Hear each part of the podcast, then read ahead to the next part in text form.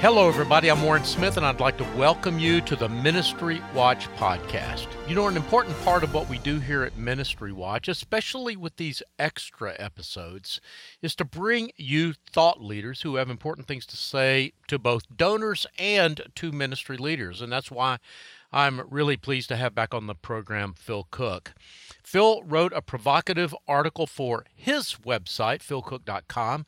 It's called can Christian critics just give the Asbury Revival, The Chosen, and He Gets Us a rest?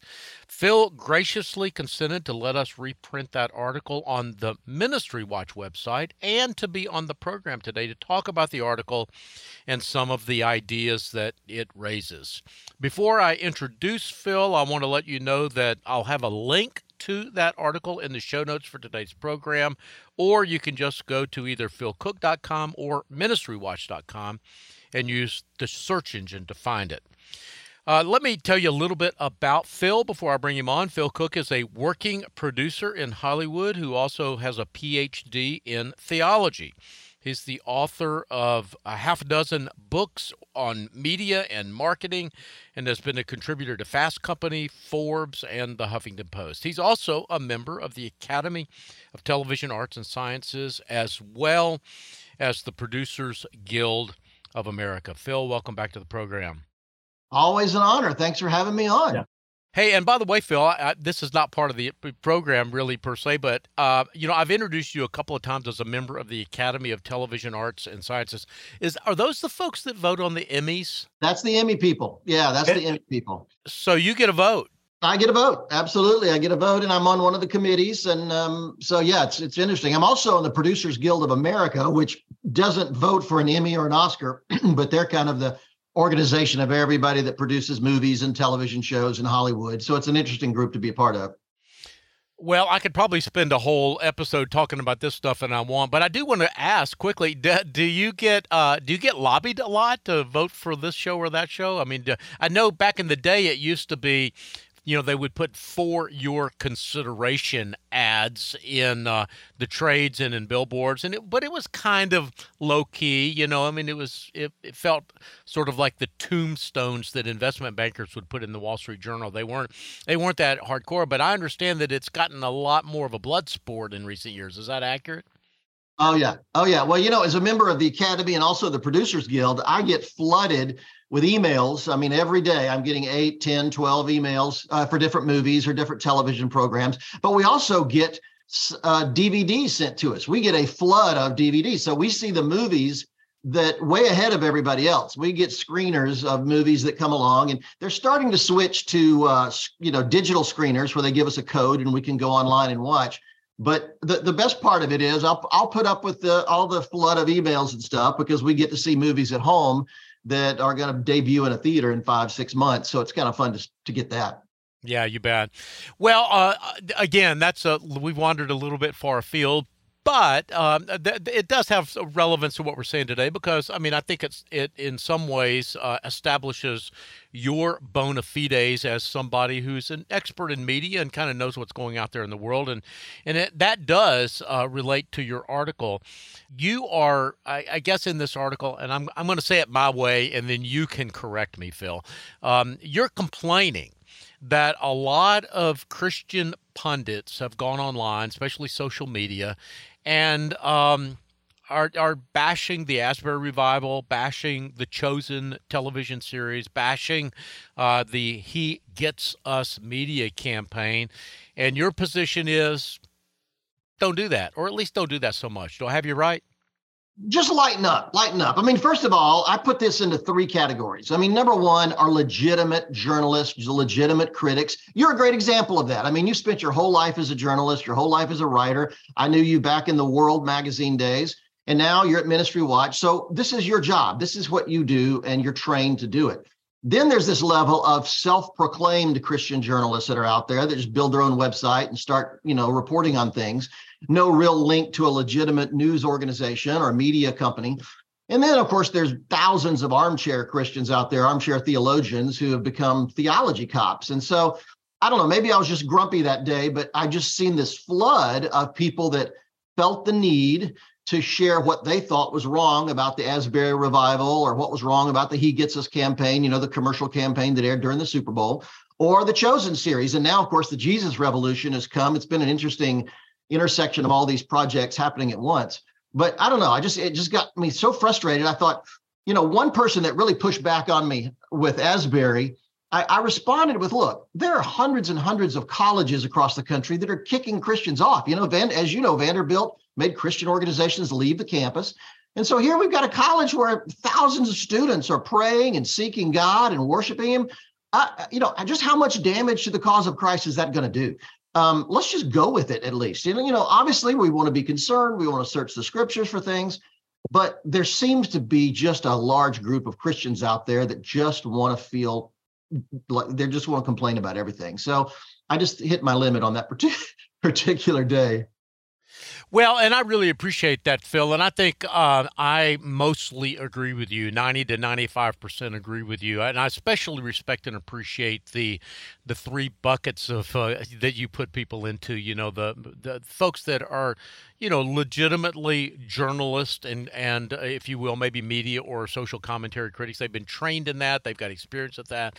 They have uh, worked hard to develop discernment and credibility. And and you know, um, I, I like to think that I'm in that category, but I also realize that that there are that that there are others, and I appreciate that that, that distinction.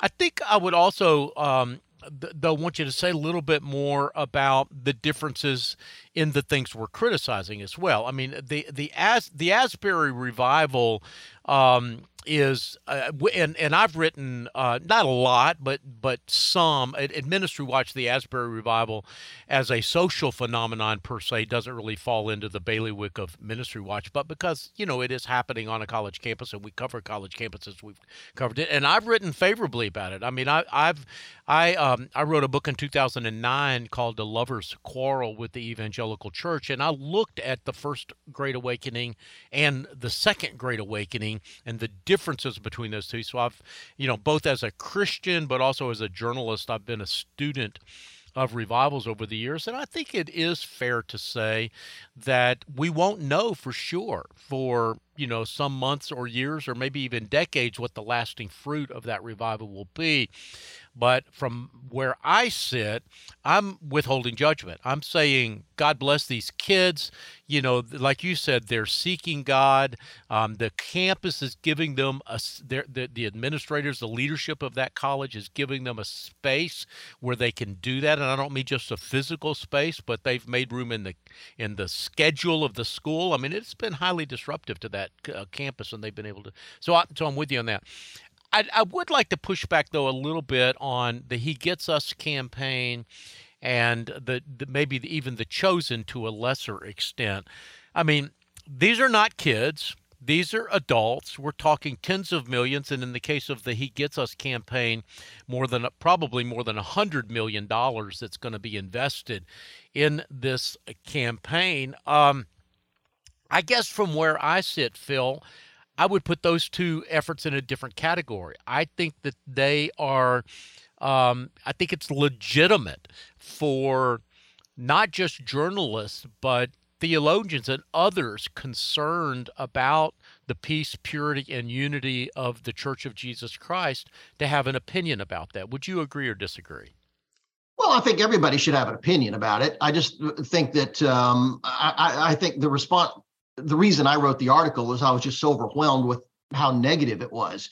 Um, so many people that don't know anything about it. I mean, the the He Gets Us campaign, and, and it, just for the record, I I don't agree with a lot of it. You know, Jesus, you know, their statement, one of the commercials, Jesus was a refugee. Well, I don't think he was a refugee, but I get their point they're trying to make. I, you know, they're taking creative license. But the point is, they're not a the, it's not a theological documentary. It's a 30 second commercial campaign just trying to start conversations about Jesus out there. So we're seeing it in the billboards, the electronic billboards at Times Square. We saw it in the Super Bowl. It was the, the campaign was the second most liked uh, series in the Super Bowl. It generated a lot of criticism, but anything about Jesus will. Um, so I just think when it comes, if, if we look at it for what it is, its whole purpose was not to put out great theological, pre, you know, theological premise. It's more of let's just start a conversation about who this guy is. And so I'm willing to give them a lot of creative license to try to do that because I don't think it's going to. I don't know what kind of damage a con- more conversations about Jesus can do. So I'm I'm I'm all for it. Yeah. Well, I, even though I might do it differently, I have to say that. Even though I, I would probably do it differently, as most of us would, but I'll, I'll give him the benefit of the doubt. Put it that way. Right. Well, I think that uh, you know, Phil. I think you and I agree about ninety-five percent of the time, but I think this might be the five percent of the time where we disagree. Is that I, I have, um, I've, I've written pretty critically about the He Gets Us campaign for all kinds of reasons, and uh, you know, I guess just one area that I would mention because you mentioned because you mentioned it is the the you know the area of creative license. Uh, I I get in a work like, say, for example, the Jesus Revolution movie which is clearly a theatrical work, a dramatic work. It is a work of fiction based on fact, if you will.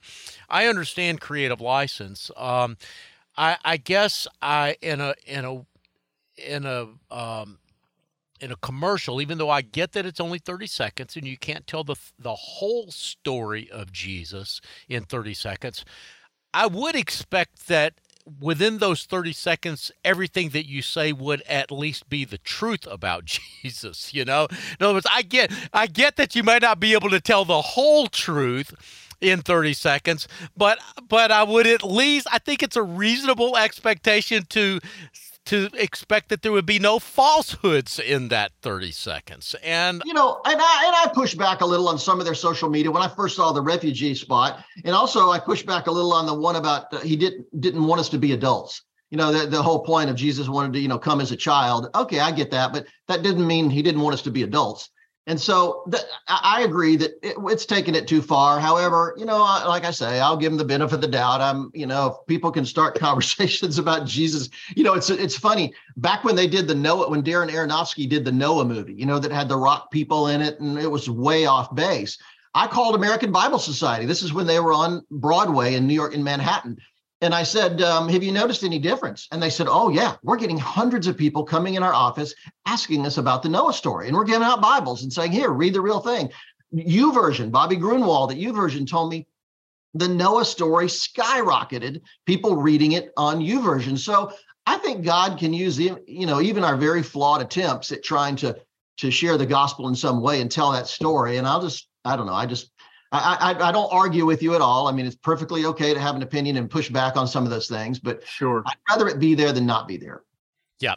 Well, let, let me pivot just a little bit because you're you're uh, you mentioned the Jesus Revolution movie. Uh, you did not mention the Jesus Revolution movie in your editorial. I don't think. I'm. I'm i wrote it before I saw the Jesus Revolution. That's right. Right. Right. So now that have you seen the movie now? I have. Yeah. So what do you think? Give me give me give me your opinion. I thought it was fantastic. I really, really uh, encourage people to watch it because I remember that era. Uh, I was in North Carolina at the time, but it revolutionized our youth group. And so I remember it. I thought they handled the Lonnie Frisbee story very well. That was a delicate issue for, you know, listeners that know uh, about Lonnie Frisbee's story and his background. I thought they handled it really, really well. But the, the point was, it was really about Greg Laurie's life and how he encountered the whole thing with Chuck Smith and so whatever theological issues people have with Chuck Smith and and then you know um, you know Calvary Chapel and everything that came out of that, it was a very interesting point. And I think they weren't trying to make a theological statement. They were just, as you say, telling the story of what happened during those real pivotal years of the Jesus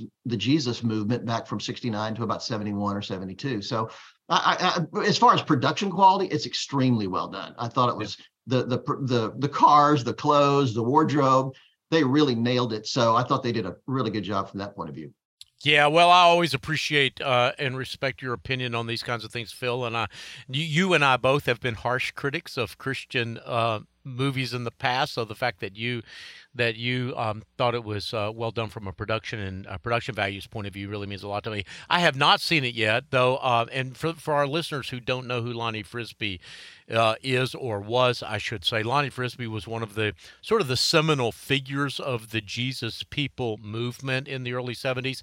He he uh, was also um, you know he had a very troubled childhood, and that broke him in many ways, and so that meant that he also had a troubled adulthood as well. And uh, he ended up um, uh, having struggles with sexuality, uh, getting AIDS, dying of AIDS in 1993. And Phil, interestingly, I wrote an article about Lonnie Frisbee probably five or six years ago because I just found him to be a, you know, pretty interesting character. I pub I published it on when I was at the Colson Center on the Colson Center website. When I moved over here to Ministry Watch a few years ago, I published it on the ministry. I republished it on the Ministry Watch website. I, I, I read the article and it was terrific. Well, I thought you were very re- balanced. Well, I appreciate you saying that, and I will link to it in the show notes for today's program.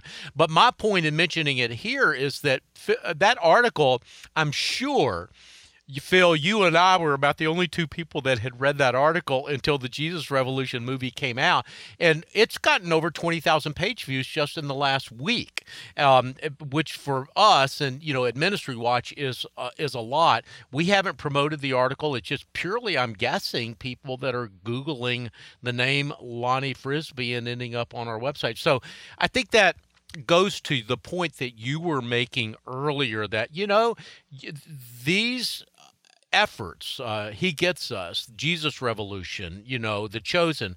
They do put theological ideas and um, historical people including jesus who was of course a historical person into the public conversation and it does cause interest to to to um, to explode. It really does. It's funny that um, as Christians, we just don't sh- share the gospel very much. I love that Billy Graham quote about you know, I like doing evangelism. I like my way of doing evangelism better than your way of not doing evangelism. You know, there's plenty of guys out there that are cri- critical, but how many are they sharing the gospel with? And so it's really a call to me, you know, to uh, it, it's a lot of conviction in my heart that hey, am I doing a great job out there sharing the gospel? Am I getting out there like these projects are? Um, I need to be doing a better job before I start criticizing him too heavily. H- having said that, though, journalists, theologians, I love these kind of conversations that, like you and I have, when we don't fully agree, but we can still like each other and go on the radio and talk about it. Yeah, absolutely. Well, and like I say, Phil, I mean, you know, I, I think you and I agree about 95 on about 95% of this stuff. But yeah, let, let me just sort of wrap us up here. Uh, Phil, any sort of final thoughts that you would have? I mean, first of all, once again, let me just say we will link to Phil Cooke's uh, really excellent article, Christian Critics Should Give Asbury, The Chosen, and He Gets Us a rest, and you can read more fully what he has to say there. But for now, in the final minute, got anything, Phil? Last thing I would say is I, I really would encourage people, even when you disagree, don't be snarky. You know, one of the things that really set me off that made me write my blog post was a guy that said, you know, the, the He Gets Us campaign is for people who watch The Chosen instead of read the Bible. Well, that was just, that's not a legitimate criticism. And so I just think come on, you, you, can do better than that as a believer out there. We should be more supportive in that area. So even when you criticize people, make sure it's it comes from your heart, it's legitimate, it's it's well done, it's just not snarky like that. Trying to be, you know, a smart aleck just doesn't move the cause of the gospel far. Yeah. Well, that's a good word, Phil. Good final word on this. So, thank you so much for uh, joining the program. I really appreciate that and the article. Um, you can find the article that we discussed today by going uh, to the Ministry Watch website. It'll be on the front page, or if it rolls off of the front page, which it will in a you know a week or so, you can use the search engine at the top of the page, or you can find it by going to philcooke.com. Cooke, you got Cooke Phil Cooke. You got an e on the end of your name, right? Yep. Uh, before we go, I'd like to remind you that Ministry Watch is a donor supported ministry. We take no money from the ministries we cover, and all of our content is free, no annoying paywall. That means that we couldn't do what we do without faithful donors. You guys are the real heroes of this enterprise. So if you'd like to join this heroic group of donors while pitching in to make sure that Ministry Watch remains a viable endeavor, you can go to ministrywatch.com and hit the donate button at the top of the page.